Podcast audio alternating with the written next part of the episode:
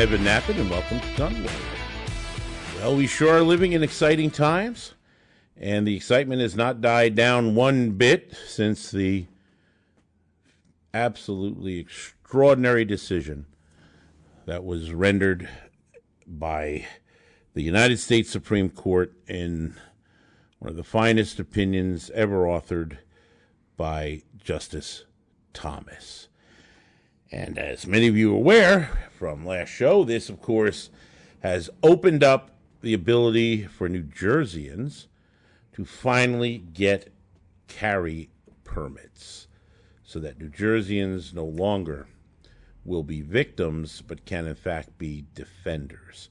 And that is, of course, extremely exciting and something we've all dreamed about for years and finally being made a reality. But this case this New York State Rifle and Pistol versus Bruen case is so much more. And the more part of it is what you don't hear a lot about. And I want to fill you in on the more part. And then later in the show, I'm going to give you updates on where we're going with the carry licensing and some of the issues that have arisen as the dust settles and the bureaucracy starts to take place about how we go about actually getting this permit.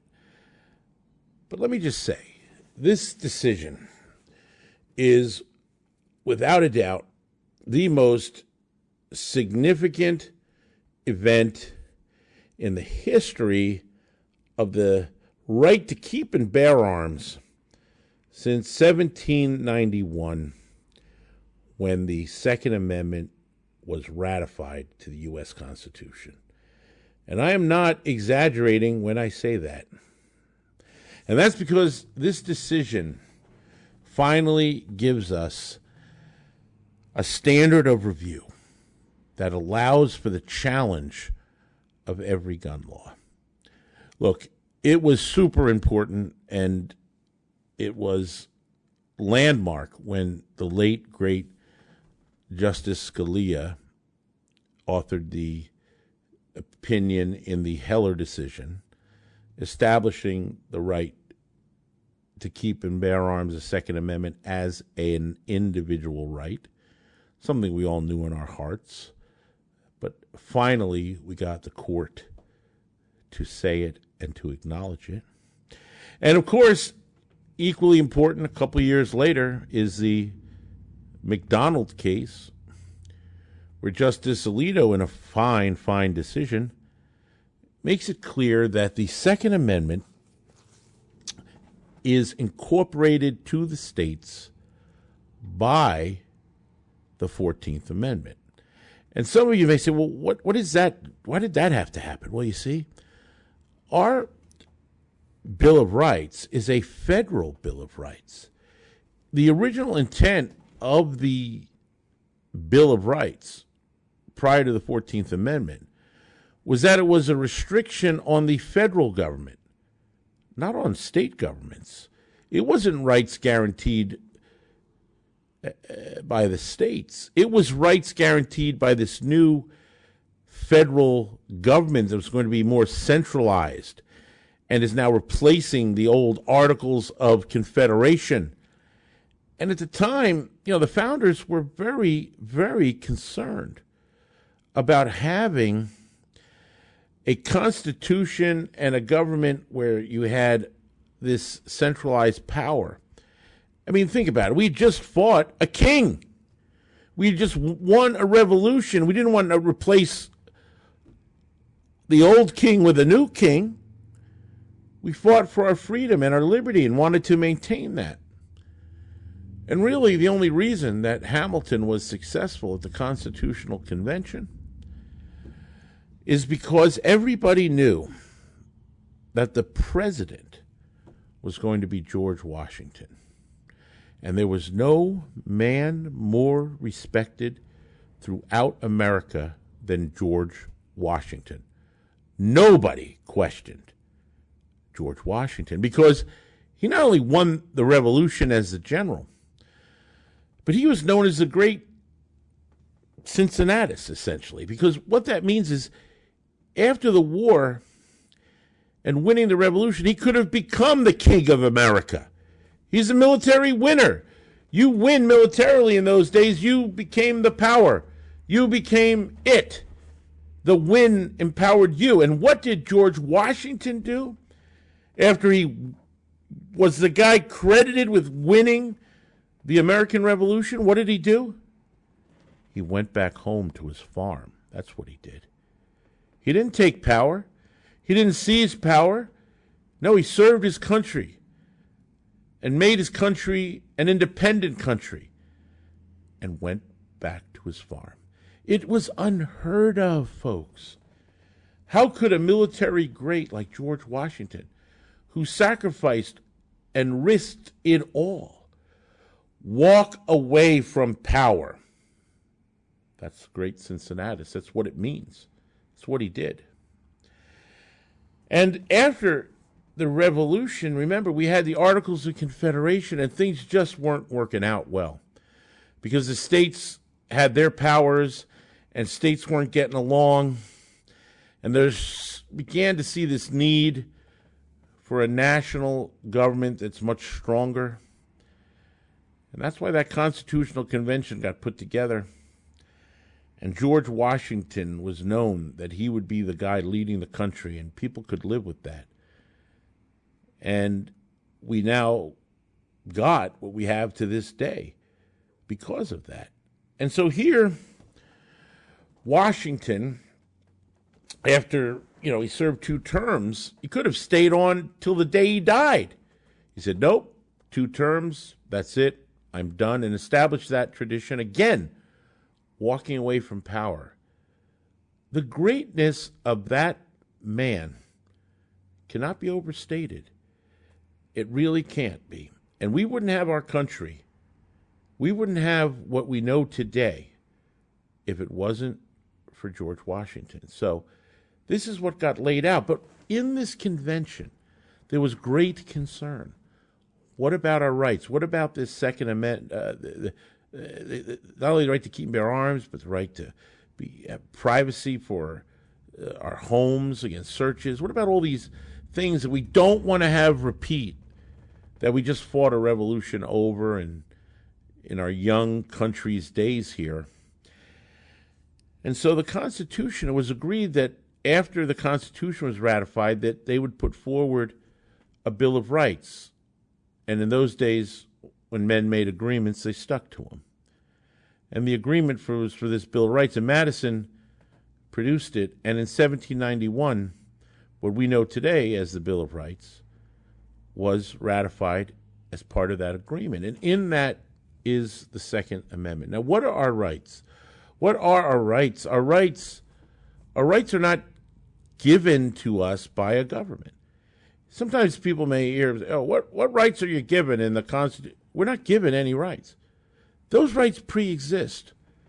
The Constitution guarantees rights, and the guarantee of rights in the Bill of Rights included a guarantee of a right to keep and bear arms. And that guarantee, for a long time, had been broken and voided by government actions. And finally, it's been addressed now. And it's been addressed in such a way where the federal government was, of course, bound by the Bill of Rights. And there were other rights as well. And you started to see after the 14th Amendment, after the Civil War, when the newly freed slaves were being denied their rights, that the Fourth Amendment right, via due process, was utilized by the courts to impose upon the states the rights that we find in the Bill of Rights that at first only applied to the federal government. And that's why it took right by right by right to get incorporation and to have the Supreme Court find that these rights, each right individually as they went down, would have a case that at some point incorporated it if they chose to. Now, let me tell you right now, not every right in the Bill of Rights is incorporated to the states, not every one of them. For example, the right to indictment. Under federal law, you have a right to an indictment, but not under state law. And, and many states, you have a right to indictment in their state constitutions, but it's not required, and th- that right has not been incorporated to the states. But the First Amendment had been, and the Fourth Amendment had been. But it wasn't until Justice Alito in McDonald incorporated the Second Amendment to the states so that finally the Second Amendment applied even to New Jersey. I know, shock of shocks, right? And now, with the application of the Second Amendment to New Jersey, you have a enforceable guarantee. Yet the question was how do we enforce this guarantee? How is it interpreted? How is it applied? And that is what Justice Thomas did in New York State Rifle and Pistol versus Bruen. The Bruen case established what is the test. And that test can be applied to every gun law in America. You see, what Judge Thomas said, let me give you some of the greatest quotes out of this case. He said, The constitutional right to bear arms in public for self defense is not a second class right subject to an entirely different body of rules than the other Bill of Rights guarantees. And notice, Justice Thomas knows that they're guarantees. And he even said it in his quote. He further said that we know of no other constitutional right that an individual may exercise only after demonstrating to government officers some special need. Boom. Nailed it right there.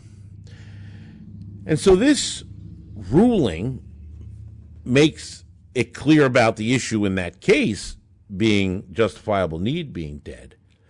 But you see, the court, through Thomas, went even further because what he did was he created the standard of review. And see, since Heller and McDonald, the courts have been so hesitant and reluctant, or maybe just have an anti gun bias, where they're trying to cut down the importance of the Second Amendment. So, what emerged after Heller and McDonald, but before the Bruen case, was what the courts were using what was called a two step framework, a two step method to uphold gun laws even after Heller.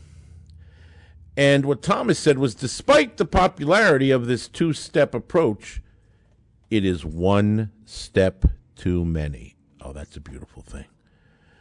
The court made it clear that the government interests and the tests that the courts have been using, for example, like the quote intermediate scrutiny test, which is the second step of the two step approach, was done really bad. They did not do good job on this.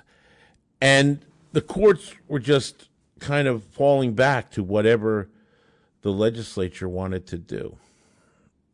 And this was no good. And and Thomas said, quote, if the last decade of the Second Amendment of Second Amendment litigation has taught this court anything, it is that federal courts tasked with making difficult empirical judgments regarding firearm regulations under the banner of intermediate scrutiny often defer to the determinations of the legislature.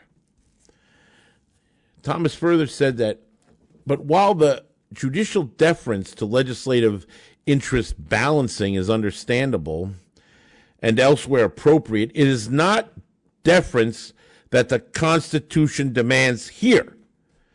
The Second Amendment is the very product of an interest balancing by the people.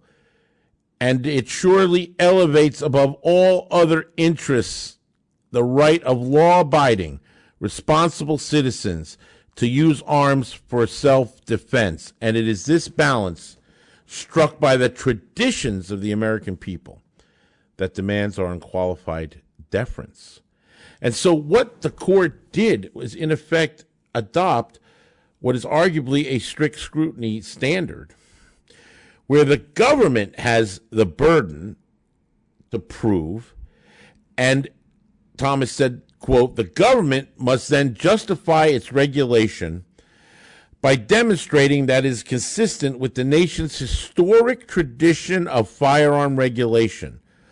Only then may a court conclude that the individual conduct falls outside the Second Amendment's unqualified command. In other words, the Supreme Court has made it so that when a constitutional challenge is made to a gun law, the burden of proof is going to be on the state, not on the individual, in order to save the constitutionality of whatever law is being challenged, to demonstrate what is called essentially text history and tradition, and to show that this area of regulation that they're doing has been part of an American tradition to do this.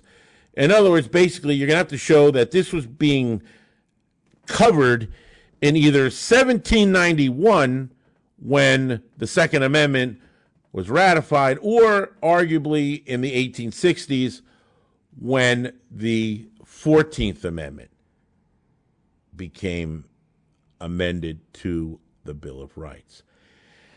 And in so laying this out, the court rejected the New York carry license, which had been in effect, folks, since 1913.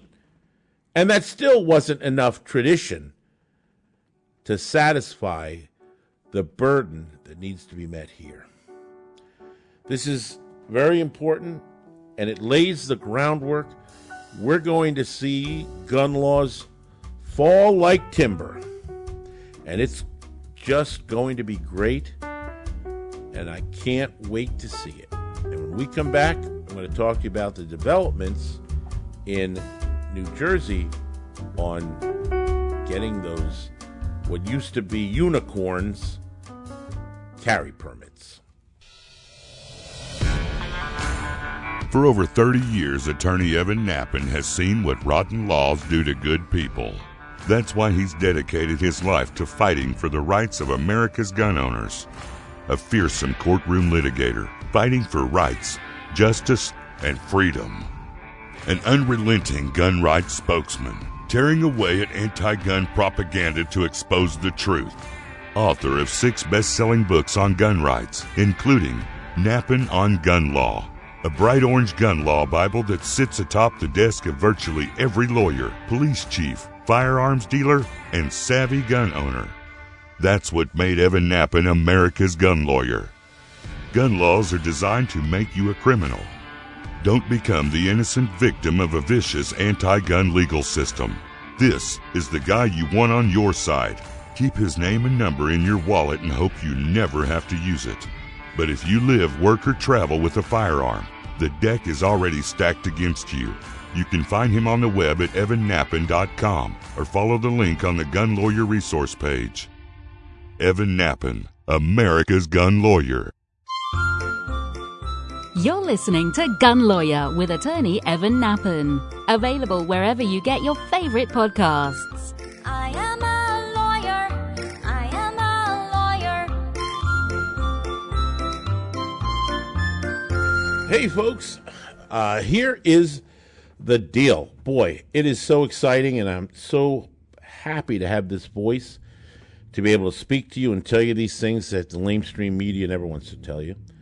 And we've had tremendous, tremendous increase in, in listeners and subscription, and I'm so proud and happy about that because it's free to subscribe and you get to educate yourself and you get to know about these emerging rights and just how great the Second Amendment is and its influence and the way things are changing very rapidly without being shadow banned or algorithm to death here by some social media company with an agenda that's anti rights. None of that. This is a place. So please tell your friends, subscribe to Gun Lawyer if you haven't subscribed. It's very important. We get the word out. Look, it's free. I don't even do advertising here. I don't charge. I just want the word out. I want it out. I want people to know because this is this is power for you and power for all of us to have this knowledge. And I love getting letters from listeners. And I'll tell you, I had a series of letters here, and I'm going to read them to you, and I'm going to give you some good answers here because this is an important topic that has been coming up. This is from Randolph. He says, Thank you for keeping your fellow citizens in the know. About the uh, New York State Rifle and Pistol versus Bruen. does the SCOTUS ruling have any effect on carrying knives, tasers, etc. in New Jersey? Now, let me just say on that question, it certainly does. Now, the case law itself hasn't changed yet, but I don't see how it can survive. Because currently, New Jersey's case law under Montalvo case says that you could not preemptively arm yourself with a weapon for self defense. Now, I'm not talking about guns and handguns and being licensed, but just a blanket prohibition saying, hey, the Second Amendment under Heller and McDonald only applied to inside the home. It didn't apply to outside the home. So New Jersey says it's not a lawful purpose for you to arm yourself for self defense for leaving the home. Well, obviously, that is dead in the water. Because what do you think the Bruen case stands for? Carrying of firearms in public for defending yourself, boop, boo, boo, outside your home. Right.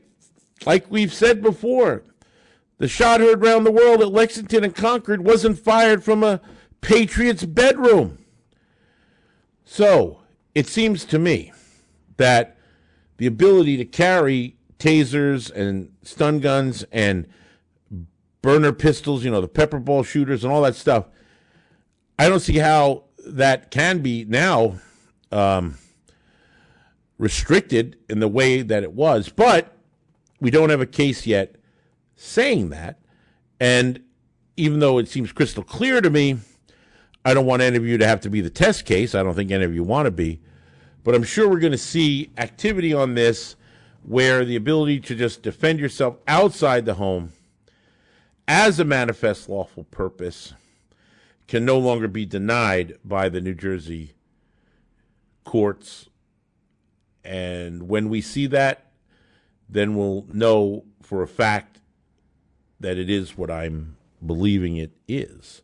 But till then, you take a risk if you do carry them but it's something that I'm confident I could defend you on. But I think you'd rather avoid becoming a defendant until this gets uh, laid down with more clarity and uh, specifically being addressed by the court. Now, here's another letter that I have received. It says regarding carry permits. It says, Evan, I just finished listening to episode 87 and I'm as happy as you are. Well, that's hard to that's hard to do, I got to say, but okay, I'll accept that. The questions that I have are number 1. I've taken the NRA basic pistol safety course with NRA personal protection inside the home and personal protection outside the home courses. Are these adequate for CCW in New Jersey? And two, I'm already an NRA certified instructor. Am I qualified at he mentions his Sportsmen's Association, or I'm a member, will I be able to certify myself as well as others, or will I have to go to another facility? I have another letter that is similar questions, and it says, uh, Hi, Evan. Thanks for great commentary as a member of Law Shield and as an attender of many of your presentations, as well as a fellow uh, gun club member. I appreciate your work. I'm excited to apply for my CCW, and I am asking a question with regard to this in your podcast. PTC type equivalent course, and then you have to submit your recent handgun qualification scores utilizing the handgun you intend to carry. It is by test firing.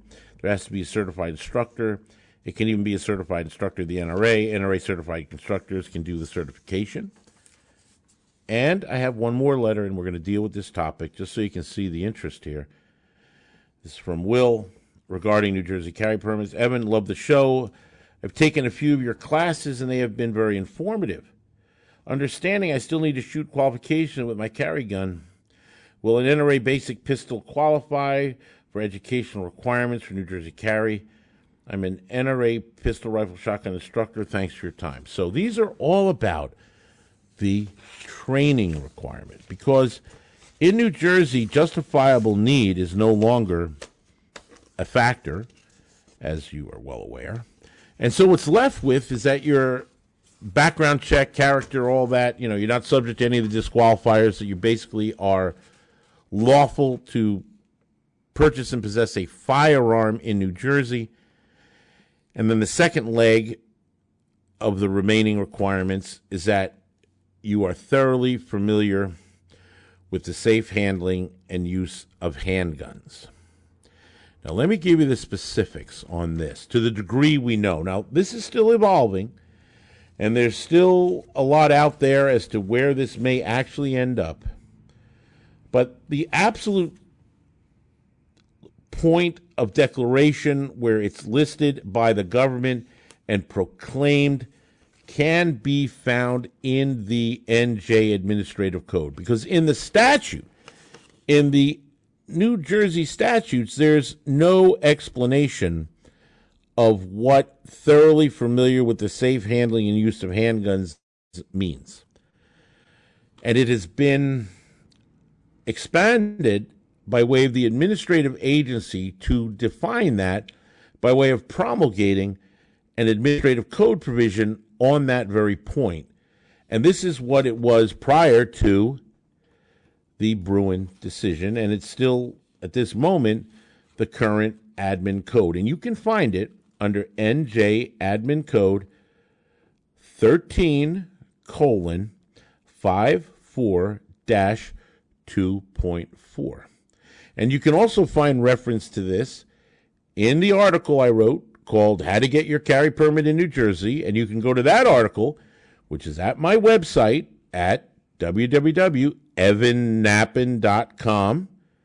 Check out my website. There's updates. I'm even updating that carry uh, article I wrote as news comes in, so you can track it there. I have, by the way, for any of you that have my book, the New Jersey Gun Law book, the big orange book that's over 500 pages and explains 120 topics in question and answer format, literally the Bible of New Jersey gun law. Free updates to that book are there at my website at evannappen.com. Free. I am, if you buy my book, I am doing free updates to that book till Murphy is out of office. So get the book and then you get the updates and stay current. So check it out on my website. I'll shamelessly plug that on my show because you know why? It can help all of you. I want you to be educated and I want you to be protected. And that's where you can go. So, looking at this New Jersey Administrative Code, it says thoroughly thorough fam- familiarity with the safe handling and use of handguns shall be evidenced by, and then it's colon, and then it says one completion of a firearms training course substantially equivalent to the firearms training approved by the Police Training Commission as described under NJSA 2C396J, and that is known as the PTC training. And that's what law enforcement goes through when they are certified. They are certified by PTC. So it needs to be PTC or substantially equivalent. And at the end of number one, there's a colon, and then it says two. Submission of the applicant's most recent handgun qualification scores, utilizing handguns he or she intends to carry as evidenced by test firings administered by a certified firearm instructor of a police academy, a certified firearm instructor of the National Rifle Association, or any other recognized certified firearms instructor, then it's semicolon or. The word or is in there. Or. Three. Passage of any test in this state's laws governing the use of force administered by a certified instructor of a police academy, a certified instructor of the National Rifle Association, or any other recognized certified instructor. So when you see this as one, two, three, and then you see semicolon after one, semicolon and or after two, and then the third, that would normally be interpreted as any one of those things should be satisfactory proof. And yet, it's still not crystal clear. Although the way you interpret things is the semicolon separates the different paragraphs as well as the numbers, and the word or is there, not the word and. It's the word or. So on its face, it does appear that handgun qualification, and it's evidenced by the scores done by an NRA certified instructor, should cut it. But it's not crystal clear, and there's much debate and argument. And so, plainly, if you take a firearms training course, that's the equivalent of PTC, you shoot the required course of fire and do so with the correct scores. And then you have some type of a test, which is done even in the uh, NRA personal protection outside the home, but a test that shows that you're uh, tested on the state's laws governing the use of force then obviously what you do is you've met all three. You've qualified for sure on all three. Now, this is what the code says, yet I've had cases where individuals have qualified and still evidenced it by only one or more or none, but still shown how great a shot they are and rely because if this certifications, if what you're submitting is rejected, then you have the ability to appeal it, and then you're going to make the argument that you've met it. And of course, the state's going to say, well, here's what the code says. And we're going to say, well, here's what the statute says. And we're going to present that you're thoroughly familiar with the safe handling of fires. And can these arguments be made? Yes, they can. But I don't think, again, you want to get denied. I don't think you want to have to fight it out. And I've had clients that have fought it out. But you, you'd rather just have it go through and all be good. I get that. And it makes sense. So the more thoroughly you cover what is in the admin code with the qualifications that you're submitting. And let me give you a tip. Let me give you a trick. The state police have put a website.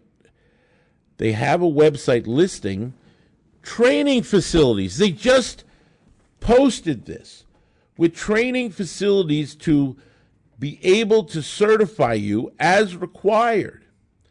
And they're uh, all listed on the state police. So if you go to a state police listed facility and you get the qualifications through the trainers there, then it seems to me to be highly unlikely that you're going to get denied when you submit your application, when they see that you've been qualified by an authority that has been put on the New Jersey State Police website as a recommendation for a place you can go to get such certifications.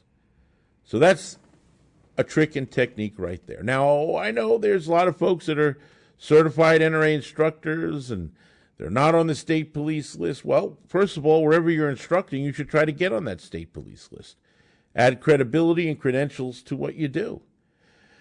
And individuals that are going to submit here, you want to ensure that you don't have problems. And the surest way is to meet what I just laid out for you instead of trying to get by with something less. And now with the state police putting out places that they're viewing as acceptable, that's going to credential it right back to help you on your application. So this is all in an evolution now. This is all growing. This is all taking shape, and we're starting to see these things. And I think a real good indication here is the state police actually listing training facilities. The state police also added that you get your fingerprints done electronically. You have to go to that Morpho, you got to get it done electronically. That's part of it. Currently, you can download the application online, but I understand that you'll soon be able to apply online in the same way that we apply online for a firearms ID card or a pistol purchase permit. So these are exciting developments. This is where we're at currently. Things still are settling down, settling in, etc. It's still a fluid situation to a certain degree. But here at Gun Lawyer, we're going to keep you as informed and as up to date as we can. And uh, this is Evan Nappen reminding you that gun laws do not protect honest citizens from criminals, they protect criminals from honest citizens. Gun Lawyer is a Counterthink media production. The music used in this broadcast was managed by Cosmo Music, New York, New York. Reach us by emailing evan at gun.lawyer. The information and opinions in this broadcast do not constitute legal advice. Consult a licensed attorney in your state.